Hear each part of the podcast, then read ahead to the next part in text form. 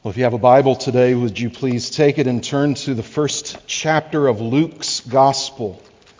Luke chapter 1. If you don't have a Bible with you, but you would like to follow along, there should be one in the seat back in front of you. Feel free to take that and turn to the Gospel of Luke chapter 1. If you don't own a Bible, but you'd like to own a Bible, uh, please feel free to take that one home with you. Luke chapter 1. I want to read for us this morning verses 26 through 38 of Luke chapter 1, being reminded that this is God's holy and inspired, unerring, and life giving word. If you're able, I would ask you to please stand as I read this portion of God's word. Let's give it our full attention. In the sixth month, the angel Gabriel was sent from God to a city in Galilee named Nazareth, to a virgin betrothed to a man whose name was Joseph, of the house of David. And the virgin's name was Mary. And he came to her and said, Greetings, O favored one, the Lord is with you. But she was greatly troubled at the saying, and tried to discern what sort of greeting this might be. And the angel said to her, Do not be afraid, Mary, for you have found favor with God. And behold, you will conceive in your womb and bear a son, and you shall call his name Jesus. He will be great and will be called the Son of the Most High. And the Lord God will give to him the throne of his father David, and he will reign over the house of Jacob forever, and of his kingdom there will be no end. And Mary said to the angel, How will this be, since I am a virgin? And the angel answered her, the Holy Spirit will come upon you, and the power of the Most High will overshadow you. Therefore, the, sh- the child to be born shall be called Holy, the Son of God. And behold, your relative Elizabeth, in her old age, has also conceived a son.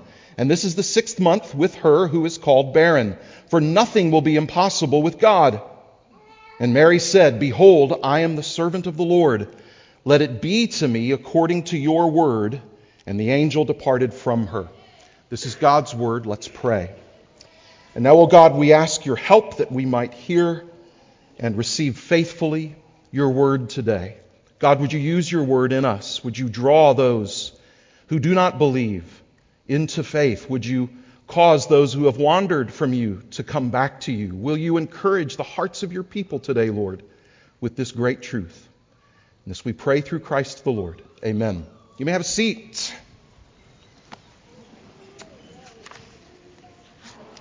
Now, I know many of you picked up a sermon guide and you noticed that it's two pages this week, and that might have caused some panic. Um, fear not. Fear not. It's all right. There was just a lot of information. Well, Luke is an historian, and he opens his gospel in the manner that an ancient historian would open such an account. In fact, look at the opening words there, beginning in verse 1 of Luke chapter 1. And, and, you'll notice in this opening paragraph, he's writing to a man named Theophilus, a Greek who apparently desired a full written account of the life and ministry of Jesus, and also an account of the early ministry of the apostles following the resurrection of Christ. And so Luke wrote this big two volume set, Luke and Acts. It makes up half of the content of the, uh, of the New Testament. And he begins his account with a brief explanation of how he goes about doing history. And notice what he says beginning in verse 1. Inasmuch as many have undertaken to complete a narrative of the things that have been accomplished among us, just as those who from the beginning were eyewitnesses, and ministers of the word have delivered them to us, it seemed good to me also, having followed all things closely for some time past, to write an orderly account for you, most excellent Theophilus, that you may have certainty concerning the things you have been taught. Now, right there, Luke is giving us something of a historiography. He's saying, This is how I'm doing history. And that's why so often New Testament scholars refer to Luke as the historian of the New Testament. He gives us more facts and figures, more historical details, more names, more dates than anyone else. And it is because he is setting out to write an orderly account based on eyewitness testimony to this Greek man who may or may not yet be converted. And Luke makes two critical points here in his opening words in chapter 1. First, he acknowledges that there are other written accounts, reliable written accounts of Jesus' life and ministry, and they're already circulating among the churches. And those accounts, he says, are based on eyewitness testimony. And the wealth of this eyewitness testimony, the, the written accounts of Jesus, of his ministry, of his teaching, of his death and resurrection, they all functioned, as one scholar put it, as an ancient internet. That is, you had all of this information circling among the churches, all of these different eyewitnesses, so that at any given moment, churches could access reliable accounts of what Jesus had said, what he taught, how he lived, how he died, and how he rose. The churches were in regular contact with each other and with the apostles and all of those who had committed to paper in writing the account of Jesus' life and ministry. The second thing that Luke says here that's so important is that he has personally investigated the thing. He has committed much time to interviewing eyewitnesses. And one of the things we can tell from his birth narrative and beyond is that he, in all likelihood, had sat and spoken with Mary, the mother of Jesus, because he writes as one who has spoken to her, who has written down her own words. And he's done that, he says, so that Theophilus can be certain that what he reads here is true. Now, we've said so often, and it bears repeating, that the New Testament writers, the apostles, and the earliest disciples of Jesus were not interested in following some esoteric religion. They weren't interested in learning how to master some vague practice of spirituality. They wanted the facts. They invested themselves entirely in things that had actually happened, apart from which they would have had no interest in being Christians in the first place. And now, here, in the first chapter of Luke, we are given an account of two birth announcements. One to the aged Elizabeth and Zechariah that we really won't be focusing on, but the other one that we will focus on to Elizabeth's much, much younger cousin, Mary. And let's consider, first of all, this remarkable announcement in and of itself. The messenger, of course, is named for us. He is the angel Gabriel. And I can only assume that being visited by an angel would have been far less disruptive and far less frightening than being visited personally by God Almighty. Still, Gabriel has to say what to Mary? Don't be afraid. Fear not. Because that's what you need to hear when an angel shows up. Months later, on the night that Jesus was born, the shepherds tending their flocks outside of Bethlehem were filled with fear. I remember as a kid hearing it in the King James Version, and they were sore afraid. It sounded like a fear that actually inflicted physical pain on them, right? They were sore afraid. What were they afraid of? At the sight of the sky being filled with the angels. This would have been an awesome sight. And it disturbed Mary. And so the angel, the messenger, needs to say, Don't be afraid. Don't be afraid. And Mary, of course, is the recipient. Uh, she was almost certainly in her teen years, a young Jewish woman. She was of peasant stock. She lived in the small village of Nazareth, which was in the region of Galilee. Kent Hughes refers to Mary as, quote, a nobody in a nothing town in the middle of nowhere. Martin Luther observed that God may well have, quote, gone to Jerusalem and picked out Caiaphas's daughter, who was fair, rich, clad in gold embroidered raiment and attended by a retinue of maids in waiting. But God preferred a lowly woman from a lowly town. We are given two other details about Mary. She was a virgin, she was a, a woman of godly character, and she obeyed the law of God.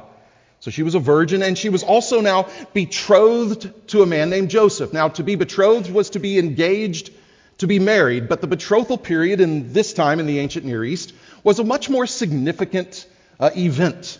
Um, it was legally binding.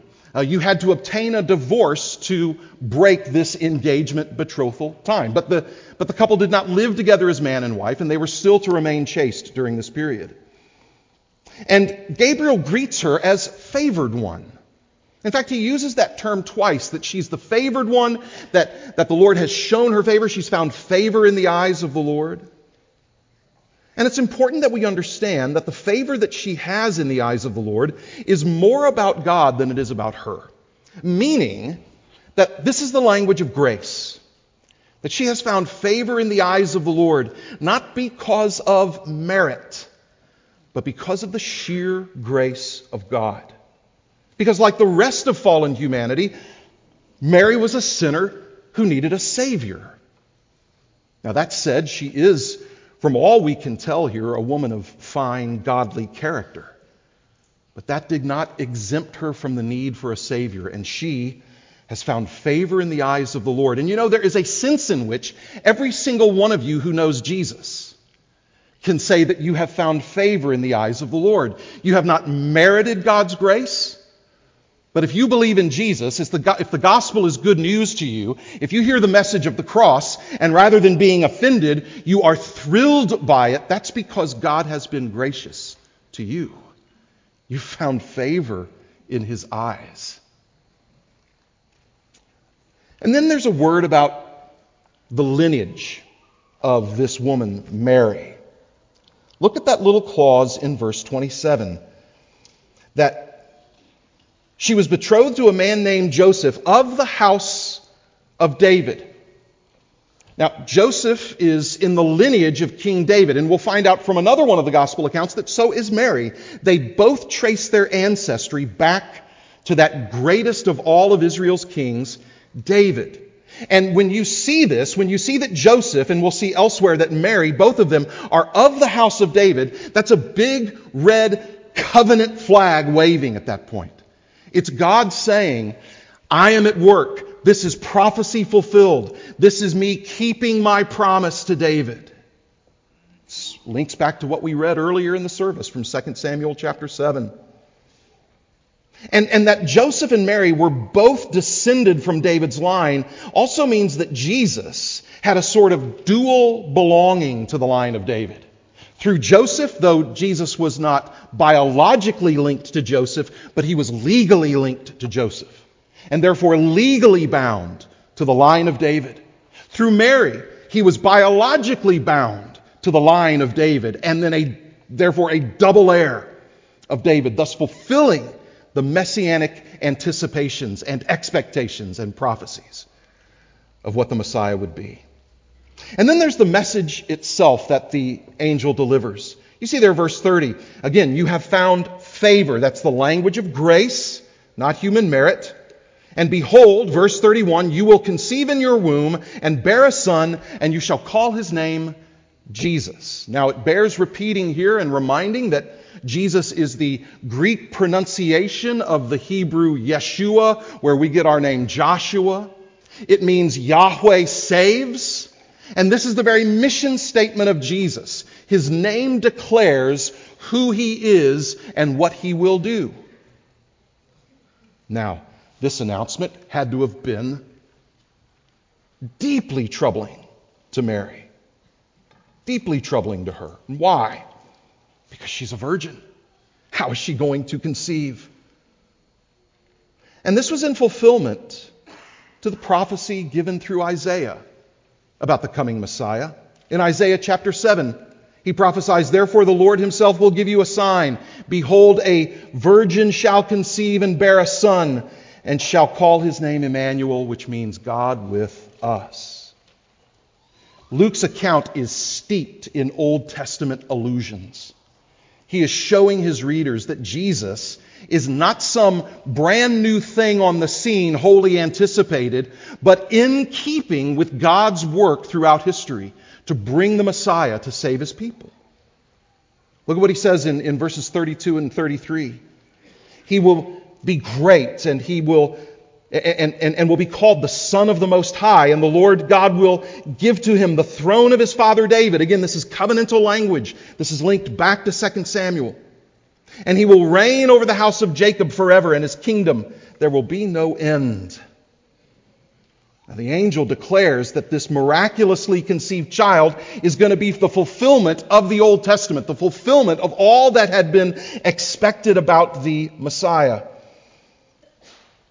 Jesus would be called the Son of the Most High. He'd receive David's throne and he would reign forever and ever. And now we get to the central point. This miracle that's announced is the miracle of miracles, the mystery of mysteries. And in verse 34, of course, Mary asks the question that would be on anybody's mind How am I going to conceive, she asks, given the fact that I am a virgin? Now, Mary knows how babies are made. And being a young woman of godly character, she has remained chaste, even during her time of betrothal to Joseph. That's always been the expectation that God has given to his people that for his glory and for their good, for our health and for our flourishing, uh, God has gifted this physical intimacy to husband and wife, those who are bound together in holy marriage before the Lord, a husband and a wife. And all other expressions of that intimacy are sinful by nature. Again, this is a little clue into the consistency and the character of, of Mary. And then in verse 35, Gabriel very simply explains the miracle of the virgin conception. The Holy Spirit will come upon you, and the power of the Most High will overshadow you. Therefore, the child to be born will be called Holy, the Son of God. Jesus will be conceived apart from any physical union, but rather by the miraculous working of the Holy Spirit. Now, here we see that a mystery that is beyond our full comprehension can be stated very clearly in intelligible words, but that doesn't mean that we can understand its depths. Take note of the word overshadowed here, because that word has an important function. It points back to the work of the Holy Spirit to bring about life and order at the creation. Genesis 1, chapter 1, verse 2, the Holy Spirit, we are told, hovered above or overshadowed the waters, meaning that he is bringing order to all that the Word has brought about. In Exodus, the Spirit overshadowed the tabernacle with the cloud of his glory. Later, the Spirit would overshadow Jesus at his baptism, the beginning of his public ministry, and it was by the power of the Holy Spirit, we're told in Romans chapter 1, that Jesus was raised from the dead. So we're just starting to scratch the surface here of something very, very deep. And ultimately, the angel explains this in verse 37 in answer to Mary's question. Nothing will be impossible with God. Mary, I know that I have just described to you something that is impossible, but you need to know that nothing will be impossible with God. Now, can we just camp on those words for a moment? Because I want to make sure that we properly apply them. Those words, nothing shall be impossible with God, were not given to us so that we could, you know, pass for 300 yards. Okay? And nothing will be impossible for, you know, or, or that we will always get the job promotion. Or that the girl that we are infatuated with will fall in love with us. Nothing will be impossible with God, we tell her. No, no, no. That's not, that's not how you apply this. But rather, in the midst of her shock, and the midst of being told something that is going to upend her life, She's given this word of assurance nothing will be impossible with God. Now, that promise did not change the fact that Mary is going to walk through the fire in her life. She's going to be followed by rumors and innuendos and outright accusations. She's going to be misunderstood. She herself will misunderstand, and she will live to see her son executed. So nothing will be impossible with God is not the promise that your life will be free of hardship and sorrow. But it means that your life in this fallen world will be accompanied by the companionship of God Almighty, who comforts the sorrowing, who redeems our suffering. Nothing's impossible with Him. It's why we pray big prayers. But it's also why we ultimately pray, Nevertheless, not my will, but your will be done. Because He is better and His will is better. And in the midst of your grief and in the midst of your pain and in the midst of your sorrow, Even if God has not changed that, even if God won't turn that around right now for you, though your heart might, might long for that, we can still hear this truth because it's true about God in every generation that nothing's impossible for him. He says this to Mary as a way to comfort her because her life is never going to be the same after this. Now, if you have a problem with miracles, because that's what we're talking about here, right? If you have a problem with miracles, the miracles that are recorded in the Bible, then your problem really isn't with miracles per se. Your problem is with God.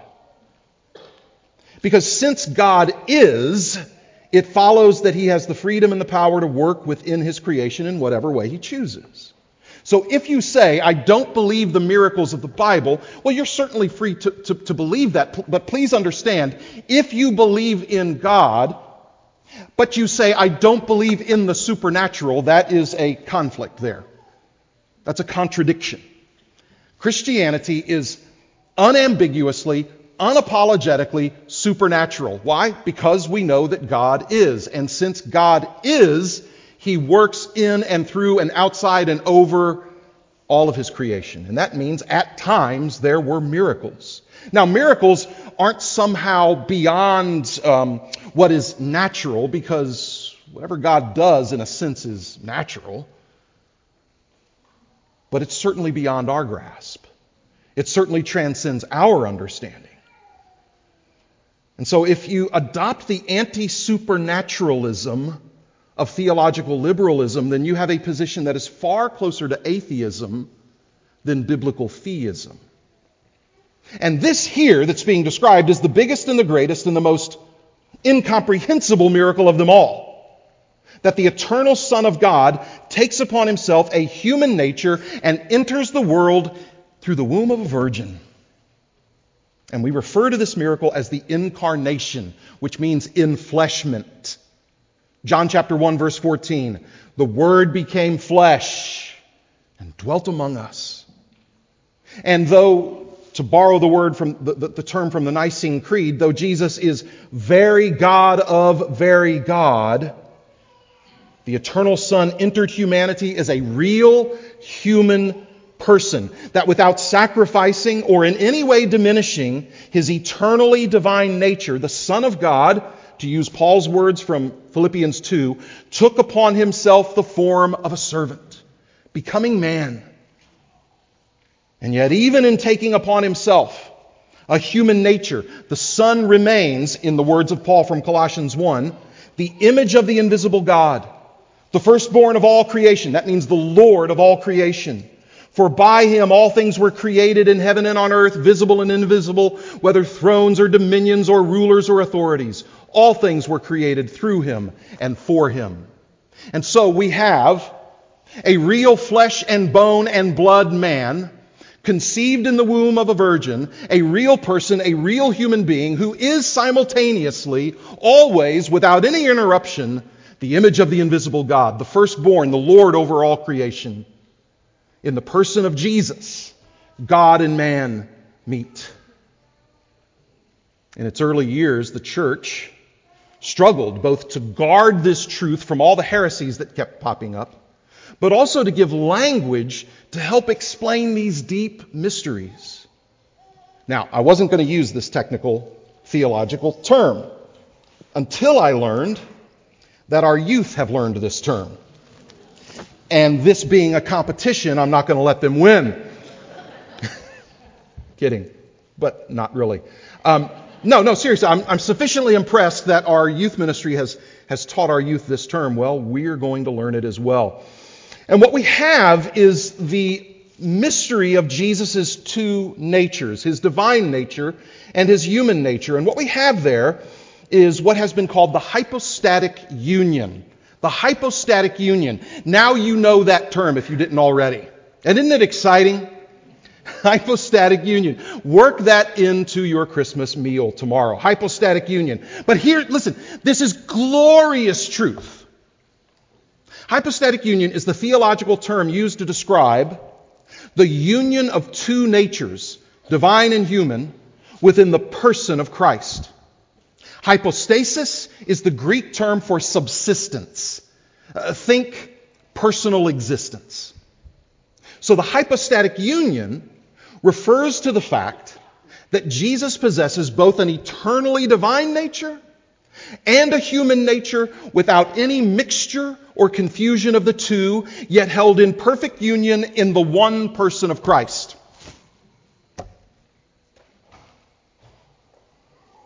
Now, if all of that is hard to understand, you're in good company. The most brilliant theologians in history have gladly acknowledged that the incarnation, God becoming a man, the dual natures of Christ, the hypostatic union, and the doctrine of the Trinity, that these are full of mystery. But here, get this mystery does not mean unreasonable or irrational. That's not what mystery means. The mystery of the person of Jesus Christ and his two natures, the mystery of the Trinity, is not a contradiction, it's not irrational. Mystery means that as finite creatures, we have a hard time fully comprehending infinite truth. The church has always known, even when we've struggled with the mystery of it all, the church has always known that Jesus Christ is to be worshiped in the same way as the Father is to be worshiped. Not as another God or simply a mode of God, but as the one God. We give Jesus, the Son, the same honor and praise and glory that we give to God the Father. And we do this because there is one God Almighty.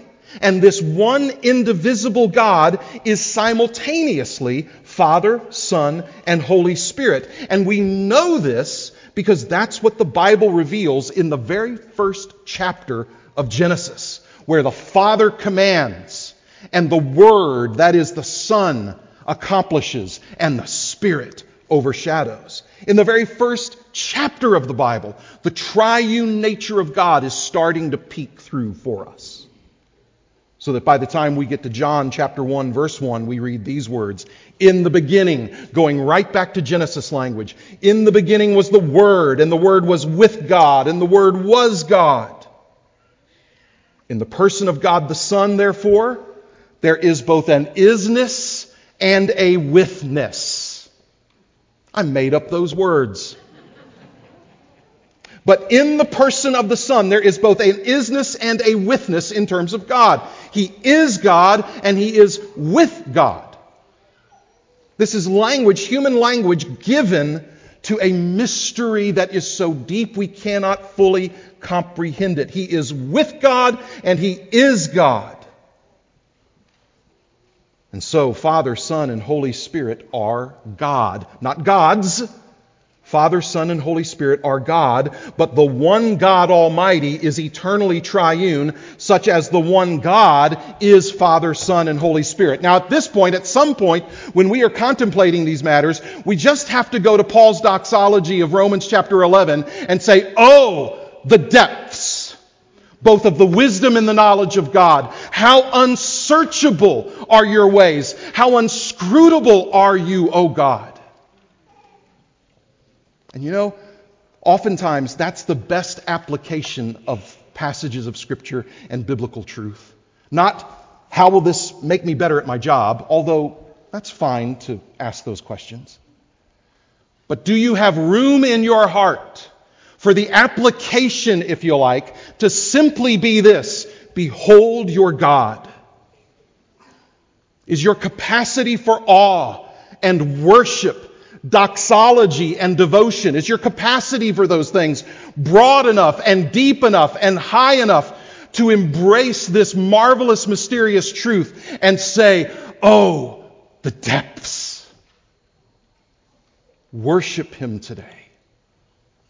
The application of this truth is simply that that Jesus Christ, your Savior, is your God.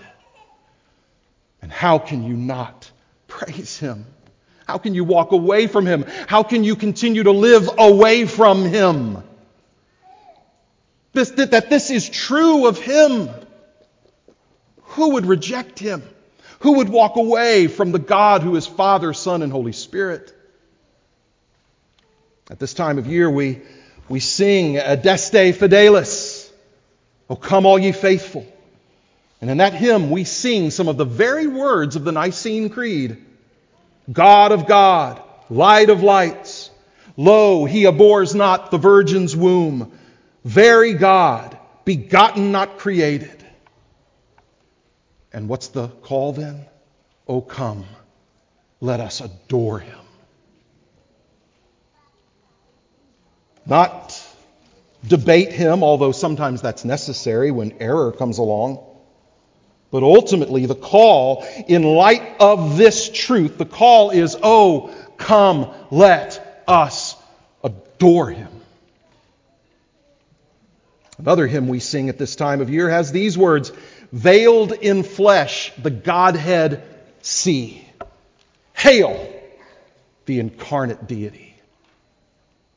The call, the response to this truth has to begin, has to terminate there.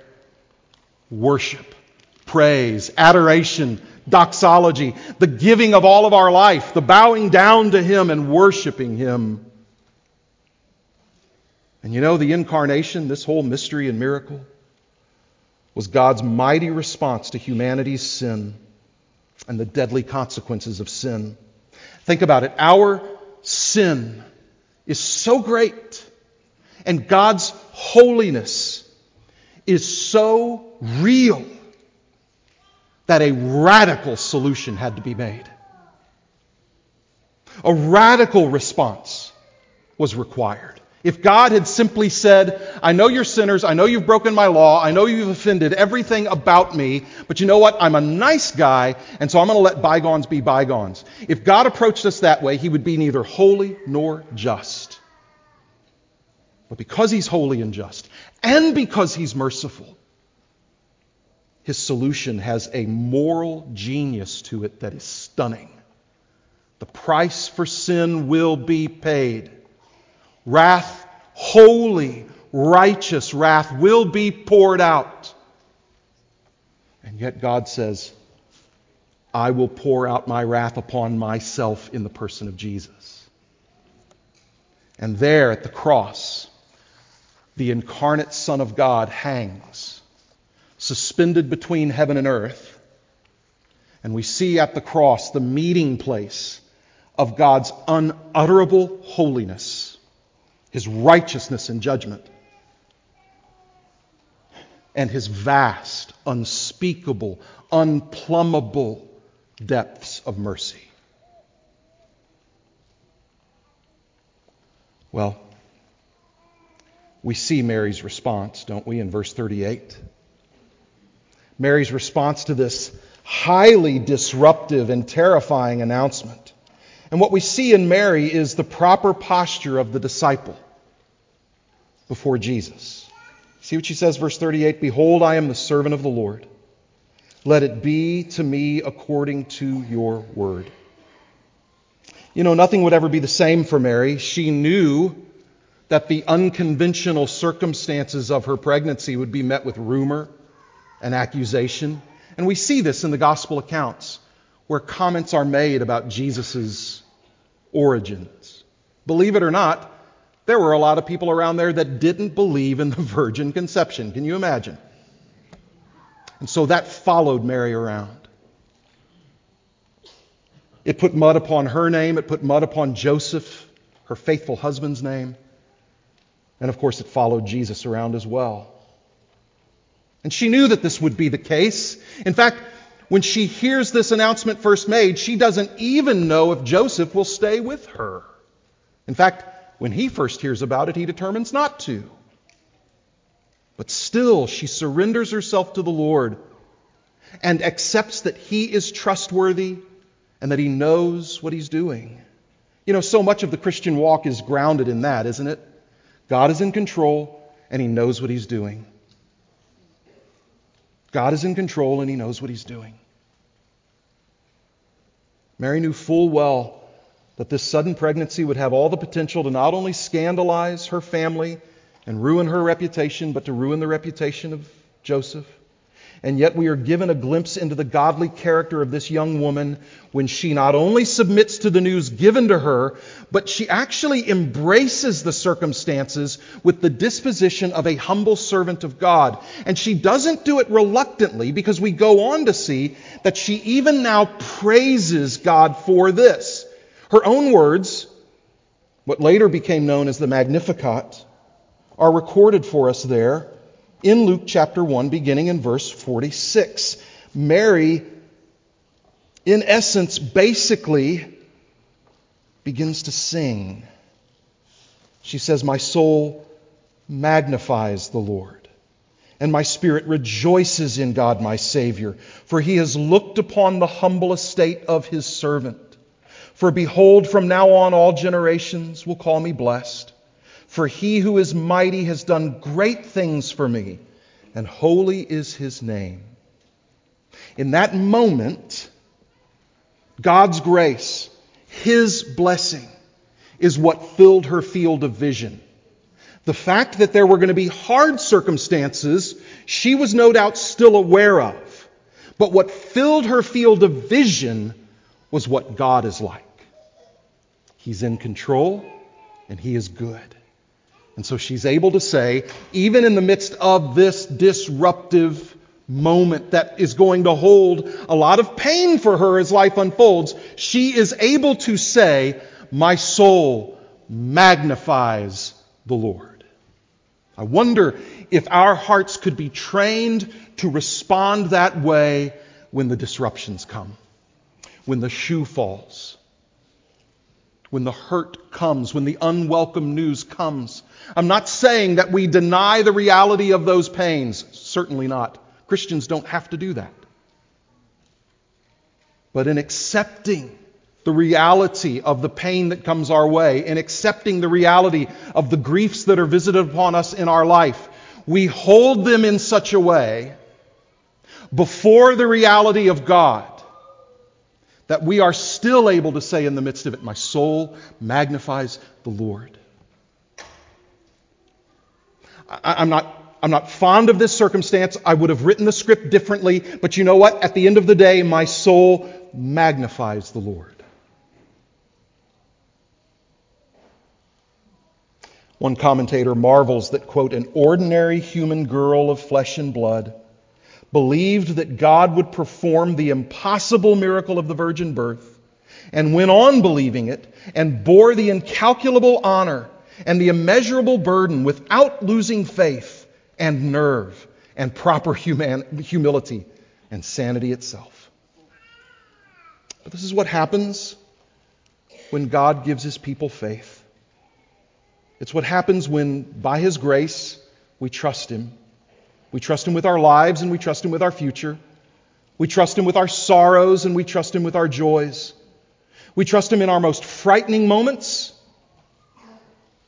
We trust Him in our most crushing losses. We trust Him when we sin and fall flat on our face, and we trust Him again when we find ourselves needing His mercy.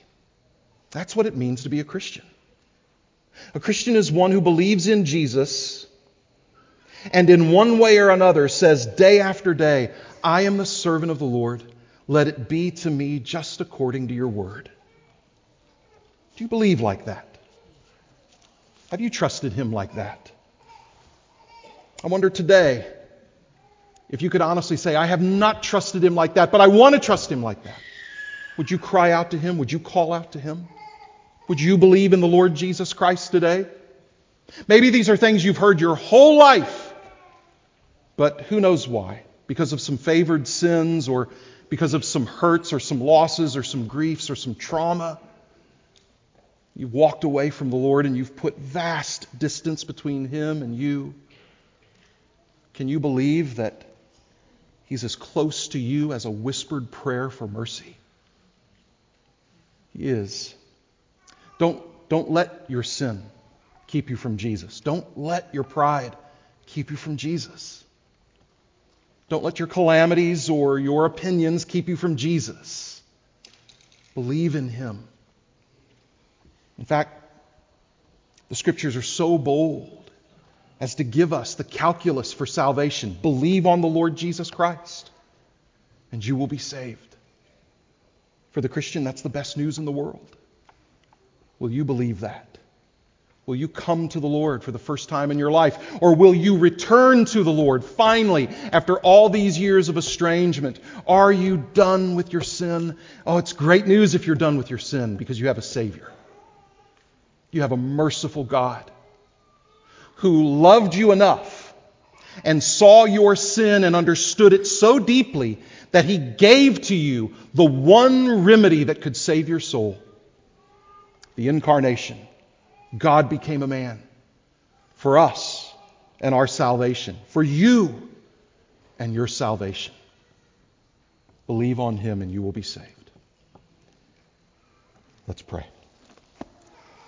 Now, our Father and our God, we ask your help.